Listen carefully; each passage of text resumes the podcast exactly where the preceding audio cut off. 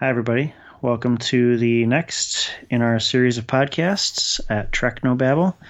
This is Matthew, And this is Kevin.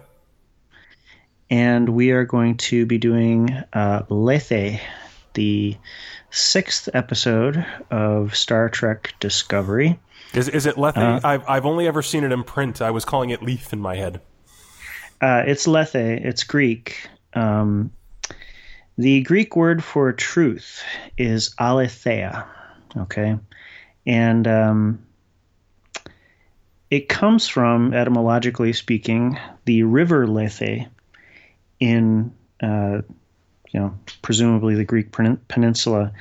And uh, this river was um, sort of legendary. Uh, you know, there there were mythologies about it that if you were to uh, dip yourself in it, you would forget everything you knew.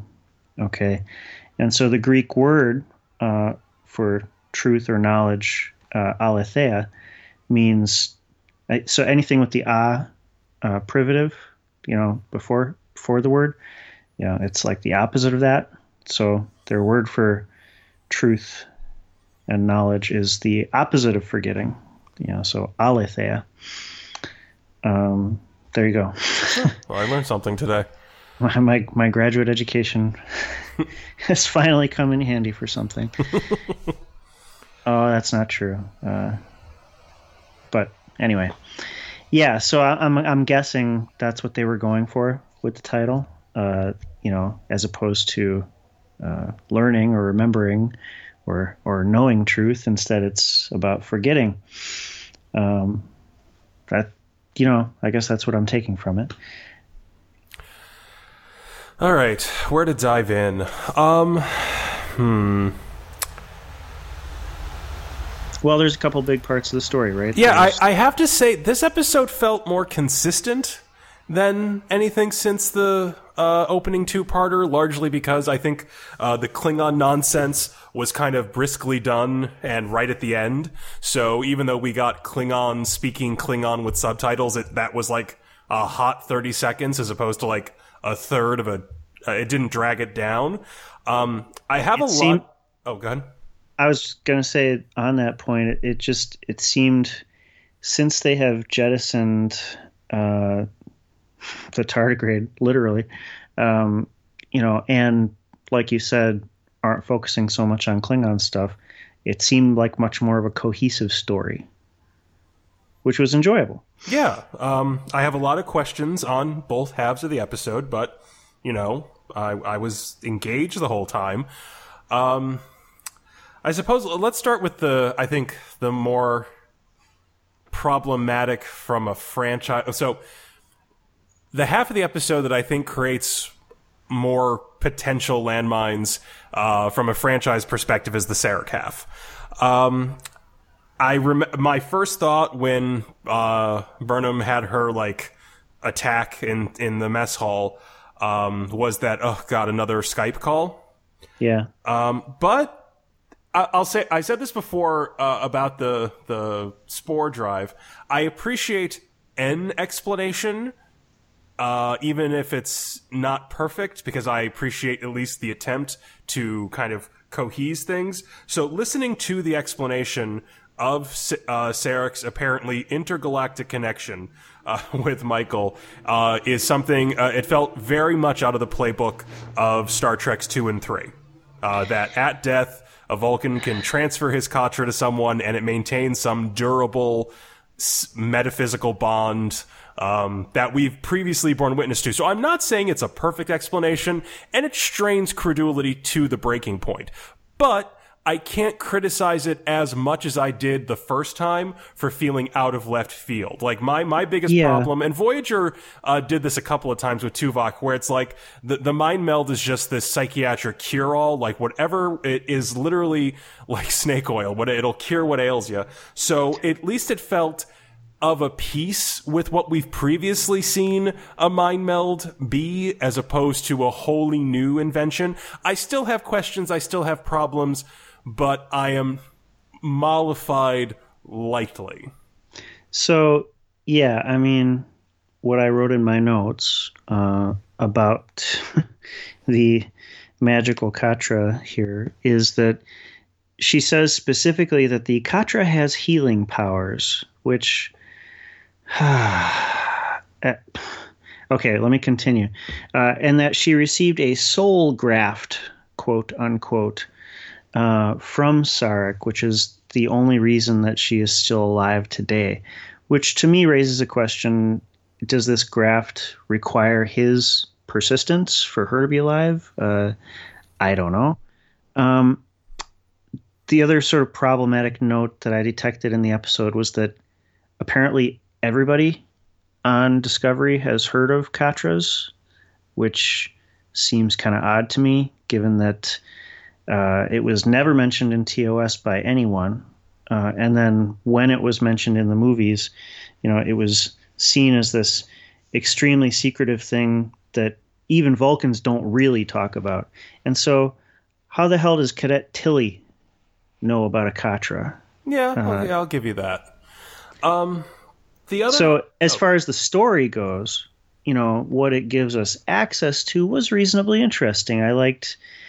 Okay, so at, at the way you put it, fr- franchise level problems. I mean, obviously there's a ginormous retcon going on here where not only is Burnham like a ward who like hung around Sarek a few times, you know, maybe shadowed him in the, at the office, but now it's like she's his other child, okay? In addition to of course the two children he already has, one of whom is a massive retcon in his own right. Um, uh, can we re-retcon him out of existence? Can we just, by agreement, uh, decide Star Trek Five never happened?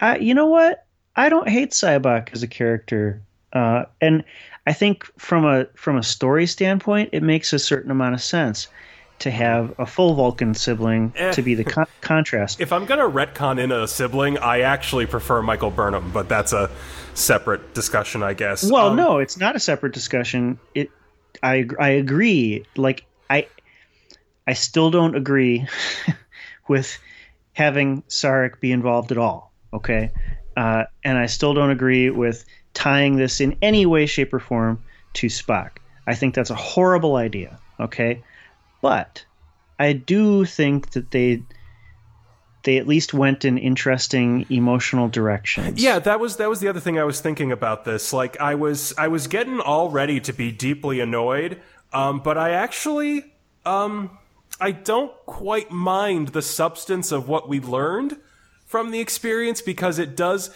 it does the thing a good prequel should do. It colors but doesn't radically alter the stuff that comes after in story that came first in reality. It like given that Sarek married a human and had a half human son, it has always been at least a question mark of um, Sarek's discomfort with Spock's decision uh, to join Starfleet. It seems like his objection seems a little bit out of nowhere. So now this episode offers an explanation that it rendered useless one of Sp- Sarek's deepest regrets that's an interesting explanation. It, it is an explanation, and it and it tracks. Um, I still have. I don't quite like this actor for Sarek. I just don't. I don't get the kind of um, still waters running deep that Sarek and every other portrayal has has had. Um, I will say I did like the end scene in sickbay with Sarek being still distant and unresponsive, because uh, that felt very much like the similar TOS episode um, uh, what was that? Journey to Babel. Journey to Babel. So like. Th- it's an interesting explanation of something that's been a bit of an open question, and it, it tracks. Like uh, Sarek, in the moment, made an emotional decision, one that's not entirely un. You know, it's not like we can't understand it, even if we wouldn't agree with it. Um, and Spock's decision mooted it, so that would create in a person who acknowledged their emotions lots of conflicting emotions all of that tracks. So I suppose I'm like, I still don't know why we bothered to do all this, but it's so far less annoying than I thought it would be.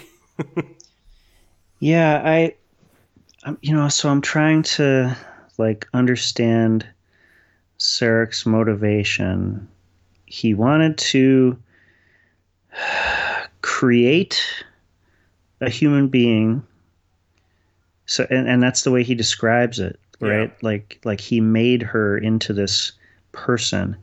Um, he wanted to create a human being who would demonstrate human potential to Vulcans in order to uh, like advocate for their integration with the Federation and you know like make it be okay for them to do stuff with humans.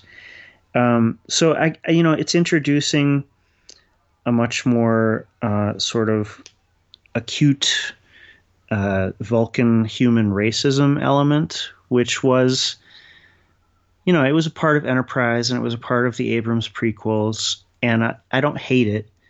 Um, it it obviously raises huge questions about the Vulcans as a people and their dedication to logic, uh, so to speak. You know, of course, I, I think the the term logic is used and abused quite a bit when it comes to Vulcans. Yeah. Um, you know, it it's not logical at all, at all, to judge someone based on you know sort of stereotypical ideas about their species. It you know it, it's an ad hominem.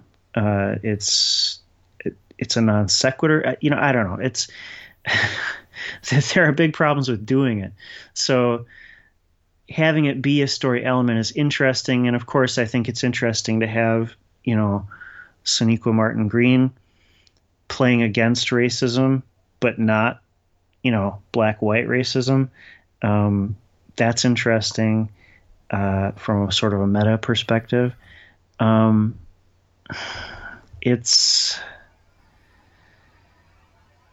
it just yeah why you know why I, I see what you're saying about how it doesn't really change anything it more adds to it than you know alters it uh, as far as Sarek's motivation with Spock but I think in some ways it kind of makes Sarek seem really douchey like to a character assassinating extent. Yeah, it, it, doesn't make sense why he wouldn't explain this. It doesn't make sense. Oh no, I'm not talking about in with respect to his behavior towards Burnham. I'm talking about with respect to his behavior towards Spock. Yeah, you know, yeah, I'll give you that. Like if his like, whole point he's was be, he's being practically, you know, like emotional and and caring and loving towards Burnham, and yet he's a complete fucking asshole to Spock, which we're told in TOS is because that's the Vulcan way. You know? Yeah, and, and if and, and if his whole point was some human Vulcan integration, why wouldn't Spock's going to the Academy achieve that? Like, yeah, it, so it's a mess. It, it's a mess. Like, it works for her character. It does not work at all for his character. Yeah, it's a, it's a mess as far as Sarek goes. Yeah, I just I don't know why they did it. I still don't know why they like you, even if you pick, if you literally picked any other Vulcan without the baggage of being Spock's father, I, I would not have any problems with any of this. I think that would be completely and totally interesting. Yeah, absolutely. I mean, human Vulcan relations, very interesting. You know, and the, we can assume that more than one Vulcan had a relationship with a human. That's fine. There's presumably billions of Vulcans and billions of humans, and even at a get rate of you know 0.1 of uh, you know 0.01 of a percent, that's more than one couple. Like I'm well, yeah. I mean, just by the very fact that these two species are you know in constant contact with each other, there'd be somebody knocking boots here or there. Um, there doesn't even have to be a, a Vulcan human relationship. It can just be a Vulcan yeah. who takes a human in, you know, maybe out of curiosity, maybe out of a sense of moral, you know, like Kantian moral duty or something. You know, it doesn't have to be Sarek at all.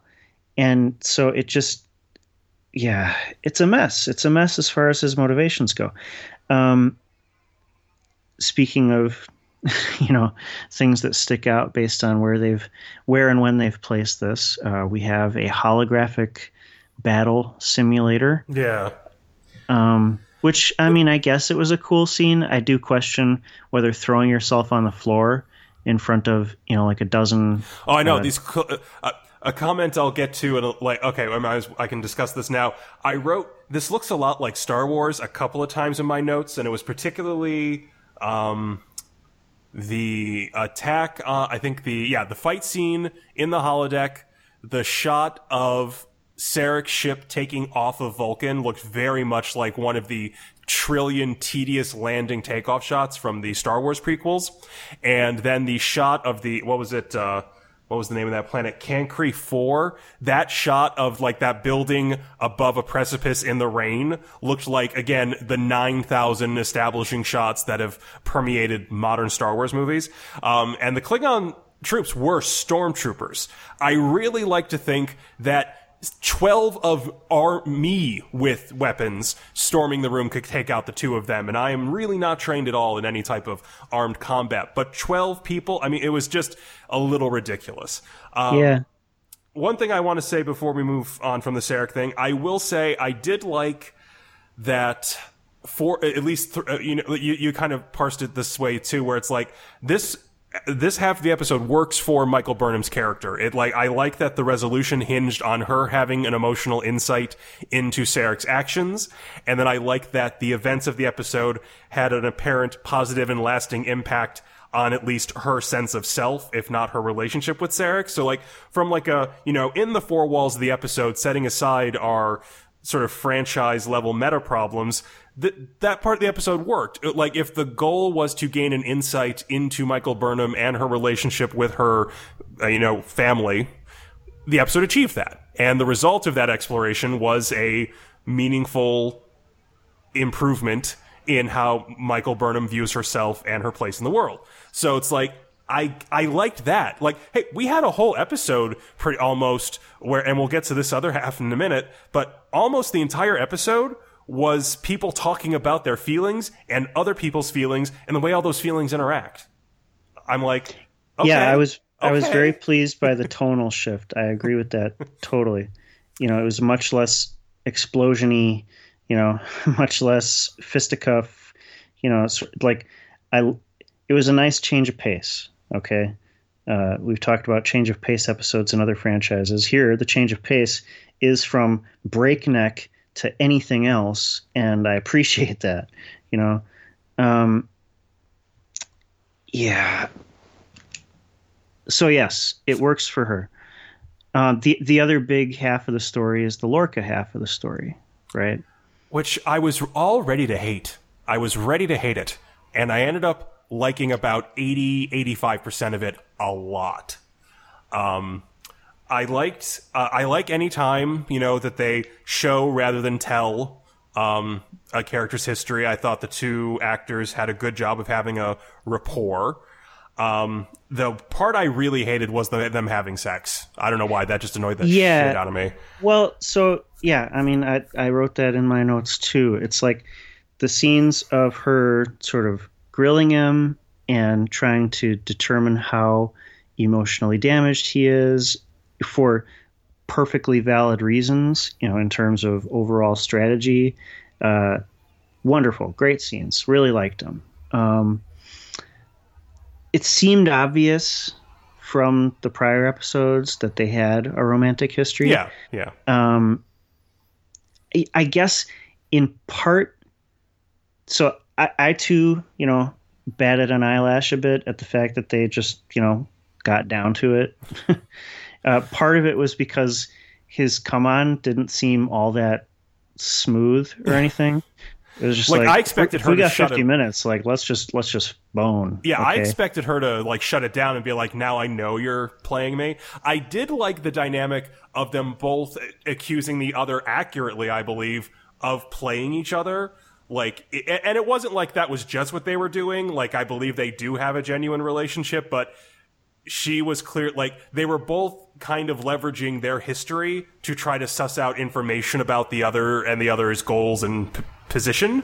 So I, I, I liked that. That was interesting. I also liked the the one off um, that like unless you uh, unless you read this differently that this was because uh, he literally said well you're not practicing again right so like the implication was that her civilian career or earlier starfleet career was as a mental health professional. And I like that anytime they imply that there are career paths in Starfleet that are not just being a military officer, then a captain, then an admiral. Like like, we talked about with Janeway, where it's like it, you can you can go up through the ranks through any number of fields, and that always makes Starfleet feel like a place we'd all like to be. Um, so I, I Yeah. did like that. I, I got the impression that maybe she had been his psychologist uh, after the Buran uh, imbroglio. Um, So I had to look that up because I knew I knew it, but I didn't know what it was. That's the uh, Soviet space Soviet shuttle. space shuttle. So, yeah, which, which which- never launched. Yeah. yeah, which between the uh, Shenzhou and the the the Buran, we're, we're referencing everyone's space program. It seems like an odd choice, though, like a, an aborted program that probably would never have worked. I mean, they couldn't call it the Soyuz; that'd be a little too on the nose. I guess Uh, they had Soyuz class ships. Um, I guess it just like if she believes that he is mentally unstable, Why did she leave for two weeks? Be like, we'll we'll get you off the bridge of this incredibly powerful starship in a couple of weeks. Like, I understand. well, no, not not even that. Like if she believes that he's mentally unstable and probably should be relieved of command, is having sex with him really what should be done here from a professional standpoint? Yeah, yeah.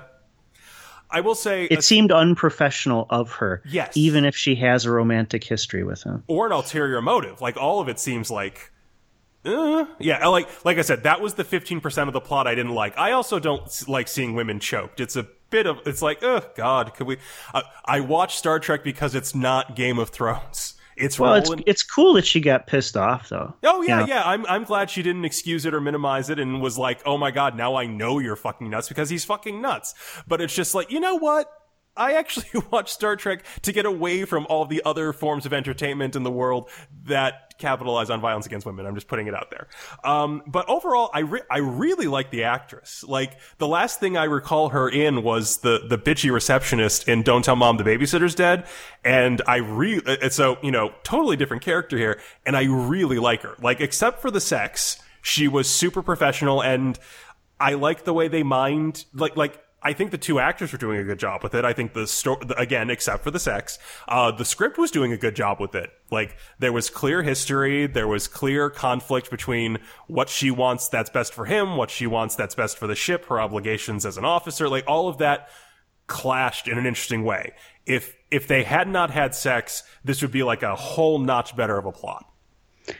Th- There's also the question. I mean, it, even before it became obvious what was going on, it's like we know they're not going to relieve him of command. So either she has to die, or she has to completely change her opinion on the matter. Uh, and so, you know, when it became clear that she was going to go off to the Klingons, it was, you know, Oh god, I mean, yeah. I, I was like, Kelly oh, and I both said it to each other. We're like, okay, are they are they going to kill the third interesting female character on this show? Uh, it seems like they're probably going in the other direction, where they're just going to change her mind with Lorca rescuing her or something. Yeah, I, I, I, for a second I wondered, like, did Lorca tip off Kol about this? But his, his what he was describing made it sound like his plan was a trap the whole time. Uh, to borrow Well- to borrow another Star Wars phrase, it's a trap. so I, I found I found two things really interesting. Uh, one was his appeal to her not to take the ship away from him. I really like that scene because it could be read either way. Like it was either serious or he was trying to manipulate her with emotion. Or both. like, I, I believe he could be like acting uh, in his head. He could be thinking he's manipulating her, but inadvertently tapped into a genuine reservoir of complex emotion about his position. Like, I, I, I'm, I was there for. Yeah, that was a great line. It was like naked. It was, it was both honest and manipulative, which I think Yeah. people are pretty good at. But then um, when uh, Saru came in, you know, and said she'd been captured, he, you almost got the feeling that he was calculating. It's like, okay, I shouldn't go rescue her because she's going to relieve me of command, and I'll only go rescue her if I'm ordered to. I want to rescue her too, and maybe I. It, it was like there were a lot of shades. Yeah, so no, that totally, totally. that was cool. And, Um, and I like Saru kind of clocking it. It, it. it makes Saru look like a competent person. It sets up conflict down the line. Obviously, there will be reveals at some point, I assume, um, in this serialized story, because that's what a serialized story is for. It is for delaying the reveal of something. Um, Yeah, yeah. um, but overall, like the emotional notes were there, and like I, I like that they're my reading of the scripts thus far is that we are supposed to un- agree that Lorca is somewhat unbalanced. Um, that, Yeah. that it's not ju- he's not he's like Kirk was on the good side of the cowboy line, like almost exclusively. Like he he was in fact correct. He would- he he was making the bold choices on the front line that had to be made by someone quickly. Blah blah blah. And we're supposed to understand that Lorca's that's a cover a little bit for some deeper problem. Um, and I, I, I like that shading.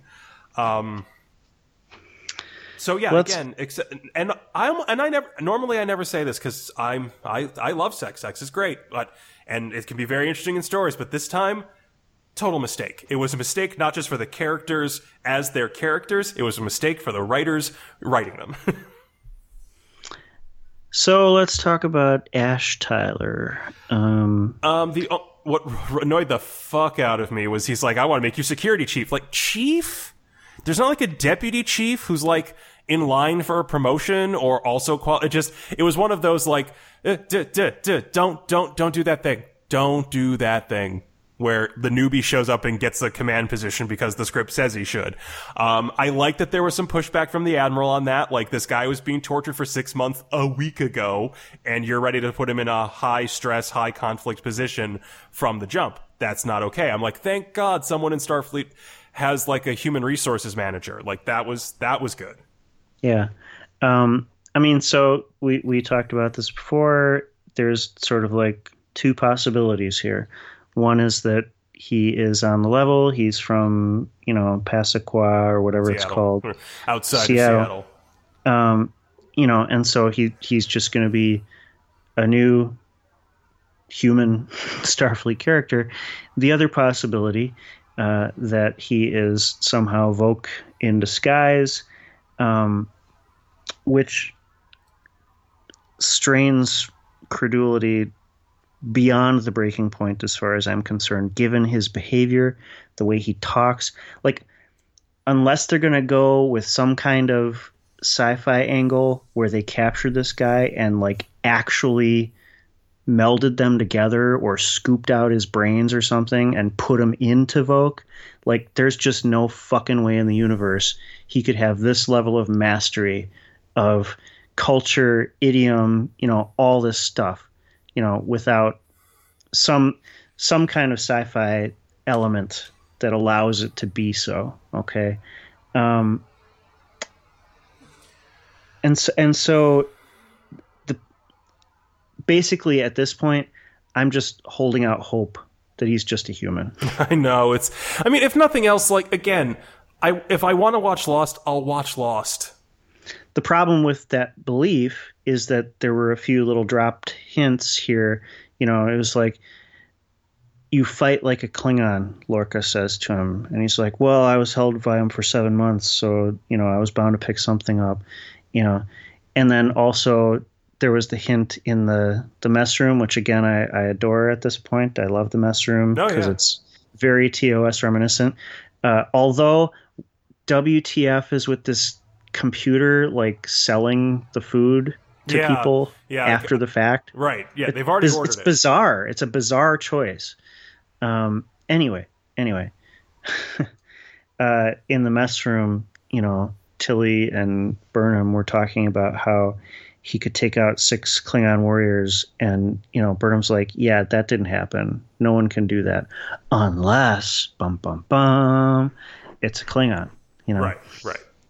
So Uh, if if you accept that Ash Tyler is human per se, um, I did like his interactions with Burnham. I liked their little scene. Yeah. that was nice. Like, absolutely, I'm kind of pulling like- for him to be a human. Like, I am absolutely pulling for him to be human because those scenes were good, you know. And so I guess the other direction they might be going, if it does involve some sort of, you know, meld, so to speak, between Voq and captured Ash Tyler, um, is that like he'll somehow go be, native.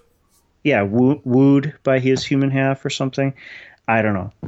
I, I would prefer it if you were just human. Uh, speaking of other interactions, I liked all of the scenes with Burnham and Tilly. Tilly hasn't exactly grown on me, but I don't find her irritating anymore. They someone uh, looking at those dailies, realized that they set that nice girl to a rolling boil when they needed to bring it down to a smooth simmer.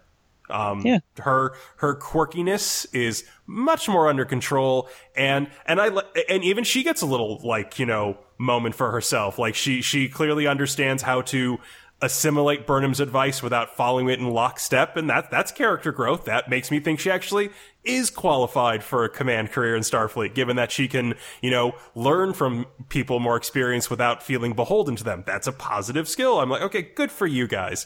So good character work in many many places this time. Uh, this was a Joe Menosky episode. Yeah, yeah, I saw so he tweeted. Uh, uh, he co-wrote Darmok with um, the other writer of the episode tonight. So, um, I'll say, like we said, this was the most consistent, and I'll say the most consistently Star Trek episode they've had so far, even with the ill-advised, uh, unprofessional sex and some of the Vulcan magic mind melding. Um, the all of the core was there. All of these episodes. I'll say this: as annoyed as I am by the intergalactic mind meld, the episode didn't turn on the mind meld. The, the that even that that arc. The episode turned on honest character reactions that were understandable for the characters as we understand them in the episode. So like all of like I don't, I've said this before, I don't mind the craziest credulity straining setup if you take it somewhere interesting or use it to facilitate something more substantive. Like I'll, I will let go that faster than light travel is probably not really possible if you use your faster than light drive to make an interesting story. Um, so that's, that's good. So that was, that was there. Um, the, the things I saw in Darmok that make me like Darmok I see many of them here in this episode, even if they are slightly obscured by several things that annoy the hell out of me. Yeah, I agree with that. Uh, it, it had a much better tonal uh, balance, at least in terms of what I want Yeah. out, of, out of Star Trek. It still lacked, you know, a strong sci-fi theme, uh, but not every episode has to have that, right? Looks like next episode we're going to get at least some kind of strong yeah. sci-fi theme. Time loops and everything. Yeah. Um, I will. s- Uh, oh. I, I just want to throw out some some fan service mentions. There was the Iridian Nebula. yeah. Uh, they they mentioned the Constitution class Enterprise. Um, Which made you happy and anxious at the same time? I, I, it's like they can't possibly show it, right? I don't know. Uh, yeah, I mean, it it's good in, with respect to the idea that they're situating themselves in a universe that we know and love, right? They're not just going to ignore, you know, stuff, but it, yeah, it. It's it. There's a bit of foreboding there too. You know, it's like, Like if we see the Enterprise and it looks the same as TOS, it's going to be weird. If we see it and they've made it look like Discovery, then it'll be horrible and uh, yeah i might i might actually burst a blood vessel yeah, I will. brain. I will roll my eyes and finish the episode. You might have an embolism. like start taking blood thinners now. um. what, what who the fuck is the chief medical officer on this ship and what is he or she doing with their time can i just ask that Yeah, it's also like why isn't where is this person yeah why why isn't um uh Culber the CMO? He has gray in his hair that makes him old enough to be a chief medical officer. Like there's there's just no reason for him not to be unless you're saving, you know, Robert Picardo or something or you know, uh, you gave Gates McFadden a job or something. Like there's just nothing you're holding on to that makes this make sense. I agree fully. Uh, I, I gotta say there was this is more of a production note um, and it, it's consistent unfortunately with uh, the abrams movies uh, the lack of green skin tone on vulcans is kind of upsetting to me you know because it becomes impossible and then they give them like really subtle ear tips too and it's just like these people are just acting like douchey affectless humans and they look like them too because like the the gray-haired guy who is being all racist and shit you know during the, Yeah. this graduation he just looked human Yeah, he didn't read his Vulcan. he had pink skin he had stubble on his face it was just like is anybody paying attention you know it's it, I'm not saying they need like head ridges or something. I'm just saying, you know, in TOS, Spock wore, you know, they put Leonard Nimoy in makeup. He didn't look like that normally, you know. Like they they ashed out his skin. They gave him a, a, a greenish tinge underneath, and you knew instantly that this person was alien, even if you didn't see the ears, you know. And are, are, are the wigs... practically none of these Vulcans actually look Vulcan. Uh, the, the wigs are bothering me. The wigs are bad. Yeah, the wig on the young guy was kind of ridiculous. Yeah. Oh, speaking of that, well, well, since we since we're getting into the production notes, that's about the sub most of the notes I have left. Uh, don't remind me of the Kazon. That's a that's a show note you can take as read forever and ever and ever. Don't do things. Bod- bodily did. explosive is definitely yeah. I'm like, oh god. Um. Also, I don't like calling them logic extremists. That makes it sound like they're really hardcore programmers or something. Like I just we've ref we have discussed sort of racist, xenophobic, violently so Vulcans before, but I don't think we called them logic extremists. Yeah, and that's not logic. That's... Every time they said it, I cringed. I'm like, they need a better name. They're and... basically like Vulcan Trumpers. They're just, you know, they're like you know, fucking nativist weirdo Steve Bannon types. Like that's that's the opposite of logic. You know that yeah. that's well, these people are, are operating based on you know base emotions. Yeah, to, I mean, know. to the extent that logic is not actually a value system, is a system for assessing whether a proposed action comports with your value system. It is not itself a value system, but that's been a problem with the Vulcan invocation of logic since TOS, and we're not going to solve it tonight on this podcast. Yeah. Um, I went back and forth on the design for Vulcan. I thought the shot of Sarek's ship taking off felt very much like a Star Wars scene, and that made me less inclined to like it. Um, I liked the matte paint, the matte shot or the establishing shot well enough. It was, you know, high tech city in a desert. All everything seems to be in order here. Um, my first thought on seeing uh, Memory Vulcan was that it looked like Aeon Flux, which again, it was more just like this all looks like someone else's science fiction. That being said, I thought they did a good job of populating it with extras. It felt like a real place. Um, in a way that even some of the enterprise stuff might not when it was, you know, like we have like one square of real and everything else is CGI. So I, overall, I was fine with it. Um, it had a very kind of austere geometric aesthetic and that ports with Vulcans. I, I loved, loved everything Michael Burnham was wearing in Vulcan Memory Time. That entire look was fantastic. I liked the asymmetrical cut. I liked her robes. I liked the jewelry. Um, it like at first I was like, does that read as Vulcan? And then I remembered all the crazy stuff that like Vulcan matrons wear at various yeah. points, and I'm like, no, no, no, no, no, no. This is definitely of a piece. She's wearing like Katra like jewelry, or not Katra, I'm like, yeah. everything is in order here. And that little side swept asymmetrical bob was everything. I just, I love that entire look and I hope that, uh, drag queens adopt it in part of their, uh, Halloween looks this season. It, made me very it, overall look i mean it looked very it was very flattering on a very attractive woman so it's not like they had a lot of difficult work to do but it just uh, for some that was one of those looks that actually made me think this does feel of a piece with tos vulcans because vulcan women do apparently appear capable of just a little drama in their looks and that feels completely together with that um, yeah i really i liked the designs uh, as far as the the memory stuff went um, I, I thought they definitely felt Vulcan in the way that I expect Vulcan to feel.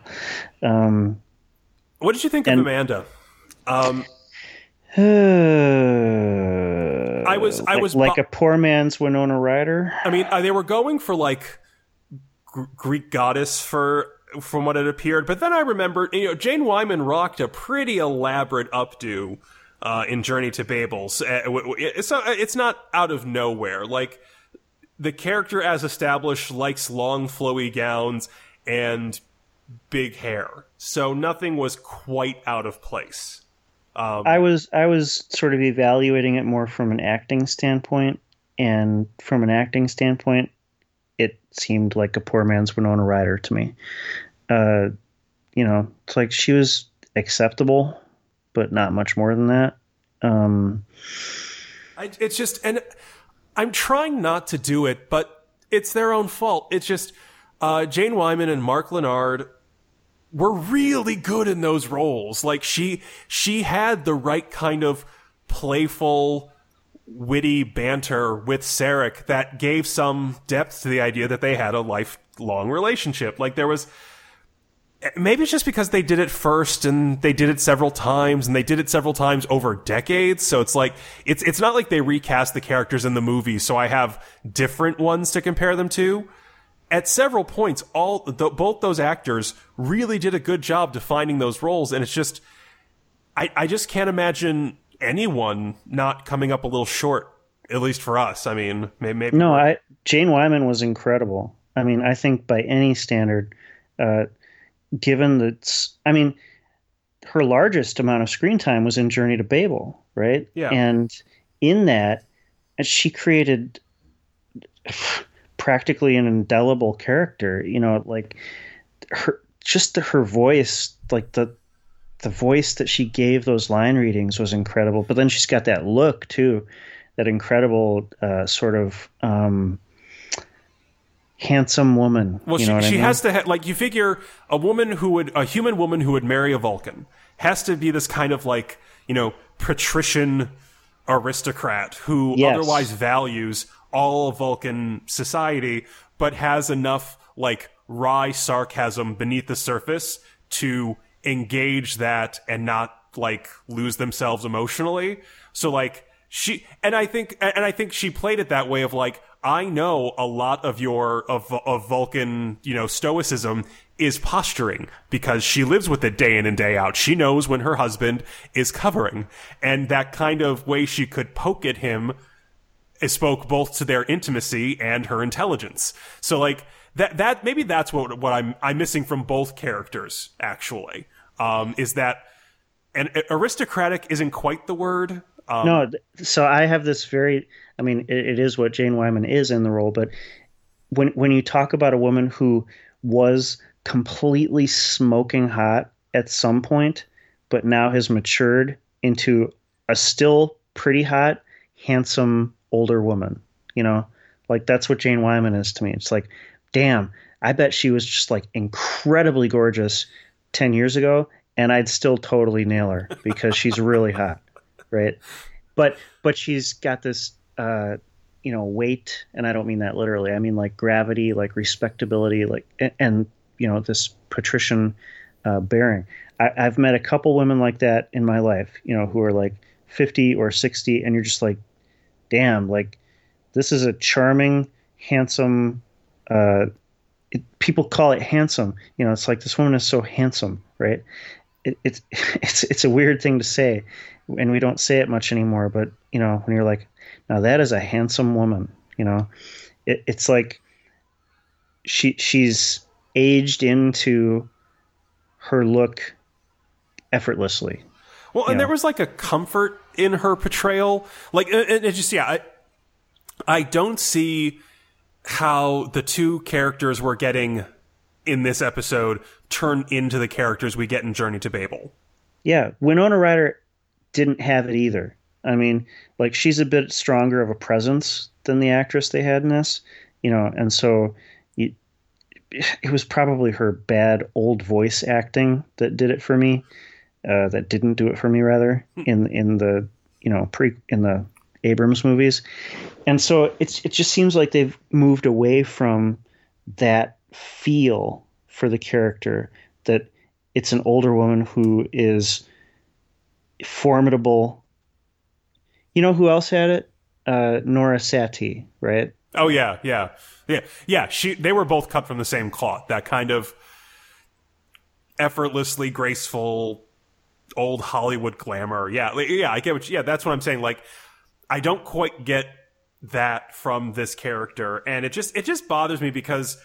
Like you know, TOS isn't isn't my. It's not that I dislike it, obviously, but it's not my favorite franchise. It's not. It's not my second. But I responded very positively to those portrayals, and I liked like to the point where it's like like um Sarek's presence in Next Generation didn't feel like a cheap sop to the old school fans largely on the strength of Mark Lenard's acting. Like he brought the gravity that made his character's presence legitimate.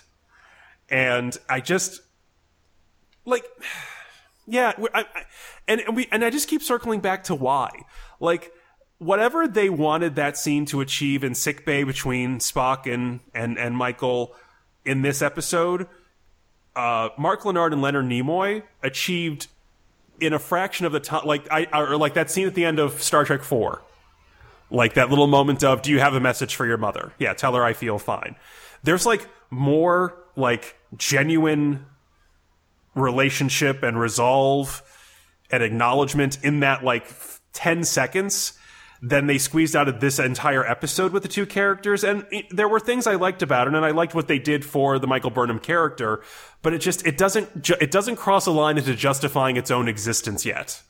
Yeah, I agree with that completely. Um, so effects wise, uh, we had our sort of holodeck, for lack of a better term, holographic simulator. Uh, I I felt like yeah. talk about pointless, right? Um, right. Well, at some point, we're going to go from this back to the empty black room with the floating dots, and then back to holodecks. well, it's just, uh, yeah. Th- there were any number of ways they could have done that. Like, I get the feeling they were trying to make us wonder whether they were just actually fighting the Klingons or yeah. something. Yeah. Which is just pointless. You know, it, those sorts of games aren't impressive to me. it, you know, it, it, just wastes my time. Um, the nebula was an interesting effect. It's very chaotic. Um, I'm not saying I. I mean, I have an affection. it, it is not linear. Um, I have an affection for uh, the Mutara Nebula class of effects. Um, largely because since they did them with physical objects to the extent possible, they usually achieve. Like, yeah, I, I don't know. They just they have a certain weight. They have a certain feeling of motion that that feels real, regardless of whether that actually corresponds to real phenomena in the universe. It it feels real when you watch it. Yeah. Right? So it just uh, it felt very busy. Um, like the warp effect is very busy. The nebula effect was very busy. It's it's a it's a style choice. It's not it's not bad. It's well applied. I mean, whatever they decided to do, they didn't do it badly. It's just more of like a, a choice, um, and whether or not we liked it. Um, In some ways, uh, it was a little bit similar to the um, space amoeba effect from TOS. You know, where it's very kaleidoscopic and uh, sort of frenetic. Yeah, I can see that, but not in a way that you know makes me like it particularly. so, uh, as far as that goes, um, the shuttle. It had the sort of uh, cavernous feel that the TOS shuttle had. I guess that's good. Um, you know, like they, they sort of went uh, all in on the sort of launching effects and things, like to make it seem cool, I guess. Um, yeah, you know, I guess for me, nothing stuck out as particularly great. I, I guess the other effects note is uh, Burnham and Tilly jogging through this sort of tube, uh, going from some portion of the saucer slash pizza cutter to some other section of it. Oh yeah, what what do we think about the disco shirts? Disco. I, I mean, I guess there's there's a certain wit to it, right? Uh, I rolled my eyes. That's where I'm at. well, she was wearing one. Was it in the preview, or was she actually wearing it? I think she was wearing it in the episode. Yes, I thought it was the preview. time. I hadn't I hadn't clocked this yet, but Yeah, maybe it was the preview. Um, yeah, I mean, so you don't really see anyone in an Ent T-shirt, uh, but I didn't mind it. It, I, I see it as kind of being witty, in, in a visual, visually witty. Um, you know, it doesn't have to be there but in, in a real world, there are choices that are made. You know,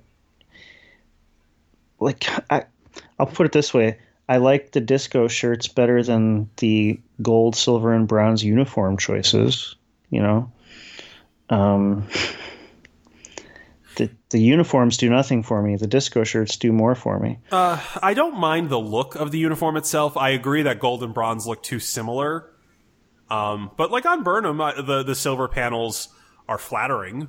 I mean, well, and I still don't know what anyone's rank is except that Lorca is captain and Saru is number one, I guess. Uh, but only because we've been told that so many times. It you can't see it. You just can't you can't read it visually on the screen, and that's dumb. That's a stupid choice. Uh, sooner or later, I'll stop talking about it, but I just want to say it again. It's dumb. I don't like it. they could, they could have done. I don't care how they indicate the rank. It's just a big part of the series. You know, it's a big part of the franchise that there are different jobs, that they have ranks. So is Burnham getting like a field commission or what? Like what's going on here? Uh, until I see otherwise, I'm just going to assume it's like a like the Voyager, like the Maquis, where it's like they're they're crewmen. Their rank is crewman. Is she going to get a badge? Like I don't know. I speaking of badges, I found it kind of comical how uh, Corn is it Cornwell, um, like took off her badge before she did the nasty. Oh yeah, that's like, I hate that. Like I'm, I'm telling you, there's that's not a thing. I, I don't like if someone has some intelligence on this uh, to prove us wrong. Please tell me. But I'm reasonably certain that taking off your rank insignia does not magically relieve you of the obligations related to that position. It's just one of it's it's like in every military movie when the guy takes his hat or his insignia off. Oh, now we can have a fight because I'm not in the military for the next 5 minutes. Like that's that's not how it works. it's not like when I take off my necktie, I am relieved of the obligations uh, attendant to my status as a lawyer. They're just always on. Um, it just it, it, it annoys me. Um, and and it only underscore it's a it's a dumb TV trope that un, that preceded a terrible plot decision, so it extra annoyed me. Yeah, like. L- yeah, like like like it's not it's not inappropriate relations with a subordinate if you're not wearing your rank pins. You're having sex. We assume you weren't wearing your rank pins. Yeah. like she was about to take off the damn jacket. Like. yeah, you're you're just not an admiral anymore once you're naked, right? So why did you have to take off the badge? Uh, I mean, I guess maybe she was flirting. It's like, woohoo, look at me now, no badge. I, I, I was really hoping she was going to stand up and smack him. I just, I would have liked it so much more had that been the breaking point for her. Oh, like, that would have been an incredible scene. It's like Absolutely. your your cheap attempt at seduction is proof that everything I'm afraid of has come to pass. Um, but mm, mm, I hope she's. I hope she comes out okay and just kicks Lorca right in the balls. Like I want. like I just. I get yeah. So I guess the best possible outcome of this sort of serial story uh, development is that he does rescue her and is commended by other admirals, and she can't override them or something, and so she's pissed off and stays pissed off and still wants to relieve him of duty but can't or something um, because he you know did such a great job in the eyes of the other other admirals. I i don't know there well, are also, interesting even dynamics. She, even if she wants to take him out, she totally just slept with him. Like it, it, it's like, isn't that going to be a problem at the hearing? yeah. Well, no, sexual harassment doesn't exist in the 23rd century. Oh, God, if only.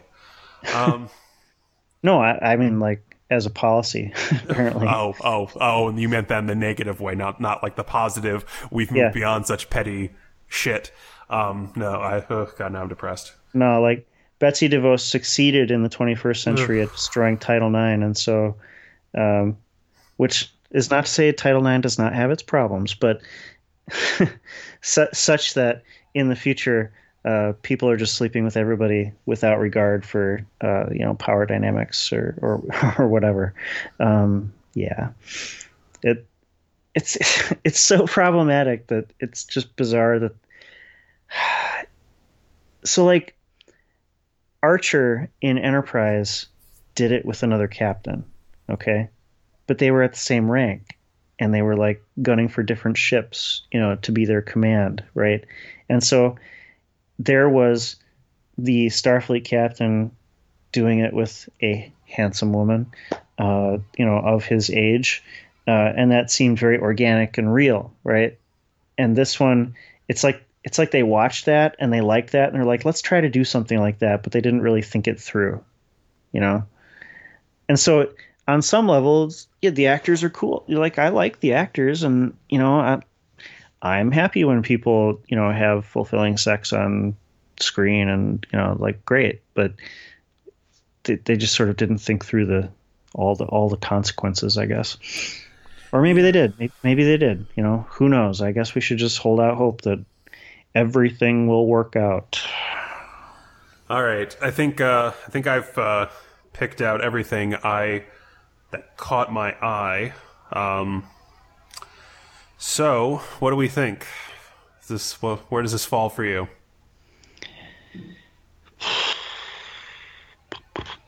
Uh, you know, like there are parts of it that I want to say are four-ish, but there are parts of it that are definitely less than four-ish. Um,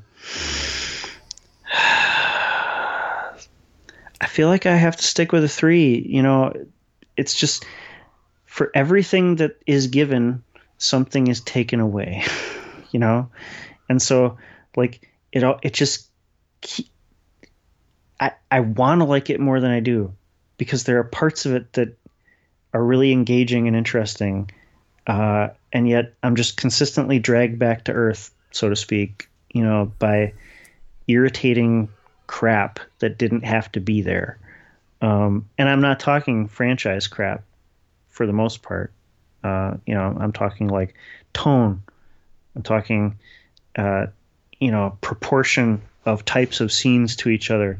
Uh, and so this is one of the better episodes in terms of like caring about the characters. I care about the characters way more now than I did last episode or the episode before that. Yeah. You know, before now, only Burnham was really interesting because you knew her history. Okay. Saru was interesting because the performance and maybe Stamets to some degree. Uh, but the rest of them were just like, they're just like people doing stuff, and I don't really care. Right. Now I care more about Lorca. You know, I gotta say, the Stamets like hippy dippy stuff was not. Oh, that was wearing real thin. Uh, anyway, um, you know, Tilly came off much better this episode. Like you get to see her her goals, her her motivations, the the way she's approaching things. Uh, Ash Tyler was much more interesting in this episode, which makes me hope that he is just a human. Um, so, like a lot of it worked. I just I, I'm just kind of like, why is it Sarek? You know, why are they sending intergalactic Skype Katra calls? You know, why uh, why did she have sex with him? You know, what? And I, to me, I guess really, and I suppose this is a meta point, less an episode in episode point, but it assassinates Sarek's character to have him be nearly compassionate, almost, you know, with Burnham, but to then have had the, the sort of approach he has to Spock. Um, like the Sarek and Spock was paid off after like 20 years of development in the movies and then in the episode Sarek, right? Well, like even like in Unification, Spock references that he never mind melded with his father.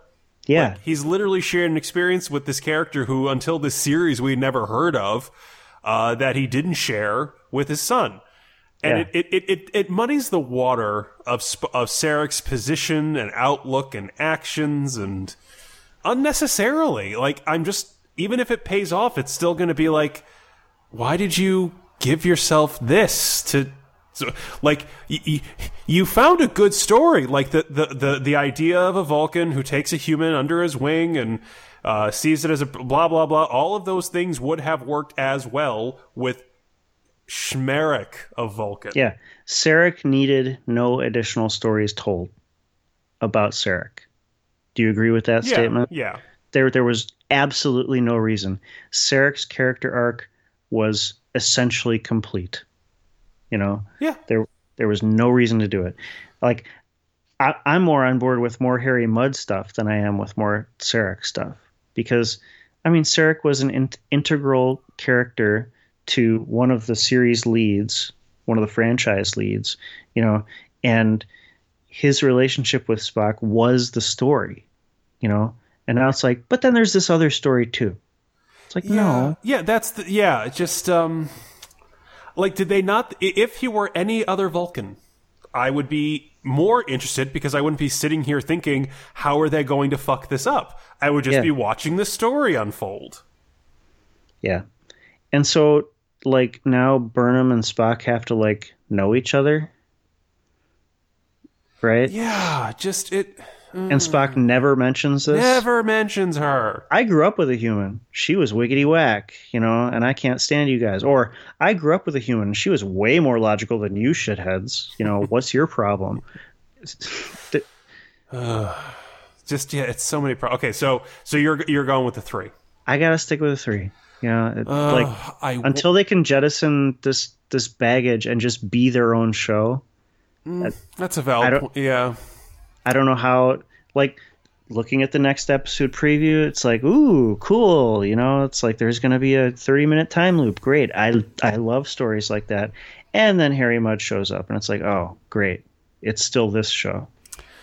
Yeah, I, that's a valid point too. And Enterprise suffered from this problem with all its, you know, we really met the Ferengi this time. Like it just be your own damn series. Like I, I'm still at a point where I have to have watched and digested all of the original series to care about all these things. And like that wasn't true for Next Gen. It wasn't true for DS9 or Voyager. You could be enhanced by understand like the op- the cold opens of Deep Space Nine and Voyager gave you enough facts to keep up with the story. So even if you understood nothing about the Borg or the Cardassians uh, as portrayed in Next Gen, that did not derail your viewing of DS9 or Voyager. Uh, so it just feel yeah, I agree. It's like it's it it's inhibiting what is otherwise so far a pretty good show. Like Sonequa Martin Green is great, Doug Jones is great. I'm really liking Anthony Rapp. There's finally a gay couple. Like there's so many things that are unique to this show that they're doing really well. That constantly having to check in with the grand plan to integrate it into TOS is just time that could be spent on anything else. And I'm talking so much because I can't decide between a three and a four. I'm stuck. Like I want to reward. Like I like this episode substantially more than the last two episodes, largely on the basis that both the conflict and resolution flowed from character development. I want to encourage that behavior. On the other hand, the stuff that nags still nags, and I. Uh, uh, it's a it's a three. It's a three. I I want to give it a four, which should say something because I only want to be nice to shows that I like. So Yeah, no, I understand the feeling, and I was I was feeling that feeling. Um, you know, near the end of the episode, I was like, "This was a good episode." You know, like this this succeeds in its own right as a character story, but then I just was reminded of you know what they're doing to Sarek, you know, and like you said, constantly being pulled out by questions of maintenance with TOS is annoying. It's it's annoying, uh, and I, I think that's enough to like what are fours, right? I mean, what episodes have we given fours before? You know, in in TNG. Uh, redemption. I just watched that one. Um, I almost want to. Are you are you pulling up a list? no, I'm not, but No, I get what you're saying. Like the, the fours that I think about are like damn, that was really good, cohesive, you know, like from start to finish, you know, it, it all flowed, it all fit, nothing dragged me out of it. It it just lacked a certain something. That's not this. You know, this had endemic problems. Yeah, pulled, no, I pulled, pulled, me out of that feeling several times. No, I agree. It's it's it's not quite a four. I wanted to give this a four. If she tell you if she hadn't fucked him, I would have given this a four. yeah, like I would have been happy. I would have been so happy with that whole scene in an unalloyed way that I think I could have said the Sarek stuff is why it's not a five. I mm. was that close, guys. You literally fucked it up. Yeah. So uh, that's a six total. Still, there is nothing wrong with a six. A six show, is an average. The show has been consistently at least good. It's just never. Sl- it, it, it's. I, I feel like I'm trying to construct a car metaphor here. Like the car works fine. The car's going along quickly, but it will not slip into the next gear. Like it just there's something that just keeps misfiring and every and maybe this is the problem maybe this is the real risk of a serialized story if these were one-off stories all of the things we wouldn't we didn't like would have been one episode's worth of story we would have said well that was a failure Next. yeah can you imagine tng season one if every episode had the ligonians in it oh god oh god it kind of does that oh god Ugh, yeah. Or the or the Ferengi, you know, to to be a little more fair. Like like they they were trying to build up the Ferengi as a thing, right? And then they finally got to them and they're like, "Ooh, yeah, wow. That didn't work at all." You know. And so they de-emphasized the Ferengi a bit, right? But you can't de-emphasize something that's going to happen over all 15 episodes. So this this Klingon stuff Yeah. Because no. we only got two minutes of it. But it was still, you know, like, eh, whatever. Yeah, no, I agree. All right, well, we're back for next week, and hopefully, uh, like, uh, uh, of all of the additions to the show from the original series canon, Harry Mudd has been the least problematic. Yeah, well, I mean, he only had two episodes, and there's there's a lot of story you could tell that does not call into question major aspects of TOS, right? But fucking with Spock is a big deal. Don't fuck with Spock. Spock is perfect. You don't need to change Spock. You don't need to add history to Spock. You don't need to mess with anything related to Spock, literally and figuratively. So don't fuck with Sarek. You know, it's ugh. What? Uh, did was Alex Kurtzman like you know just like man I really wish we knew more about Sarek you know I don't know it, it it feels very corporate it feels very like well we got to do a character that was in the Abrams movies so that Abrams shitheads will still enjoy this show or something it, it it's so ill conceived as is, of course, being 10 years prior to TOS. So, you know, it, once the show can stop reminding me of that, I feel like I'll be able to enjoy it in a full bodied way, you know? And to do that, I mean, it just has to like start telling its own stories, which the preview to the next episode seems like it might, right? You know, just just do something off the wall. Do something new, do something different, do something, you know, t- tell a story that's just itself that doesn't fit with anything else, that doesn't color anything else, that doesn't fill in gaps, quote unquote, with anything else. Like, don't do that. Don't play that game. Gaps are gaps because they didn't have to be told in the first place. Right? Yeah, I'd agree with that. Tell an interesting story that's interesting in its own right, that does not need to fill in gaps of other more interesting stories. You know, just let it be its own thing. Fungus drive ship in war with these character conflicts is interesting. It is. Yeah, no, and it all could have taken place a hundred years in the future, and it would have been fine with absolutely no no alteration. None. I, I, would absolutely believe that the Federation, as depicted in uh, TNG DS9 Voyager plus 100 years, was on the brink of Iconian technology. I would have no trouble, none. I was thinking about this earlier. The real problem, in as far back as the Abrams movies, is you can't make Star Trek cool.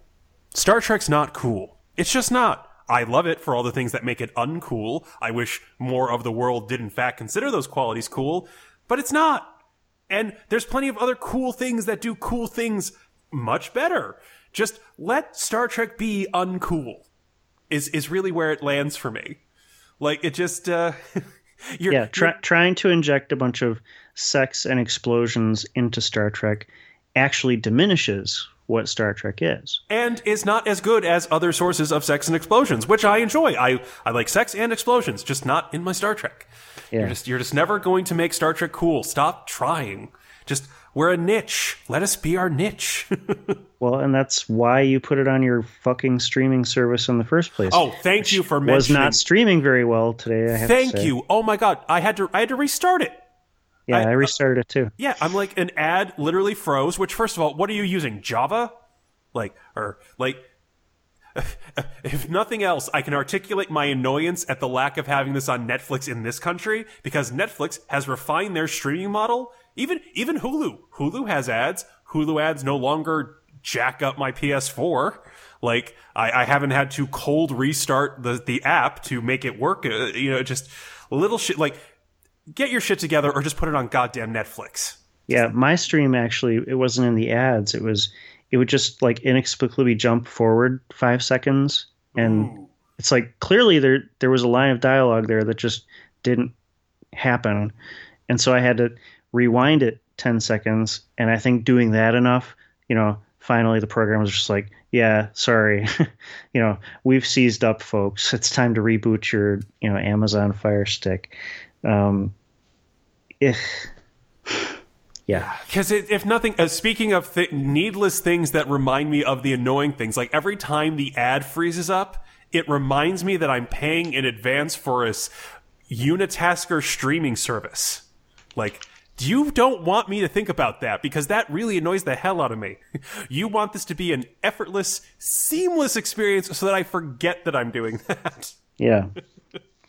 So uh, you suck, CBS. In so many ways. Just give us creative control of the franchise already. We'd be so much better at it.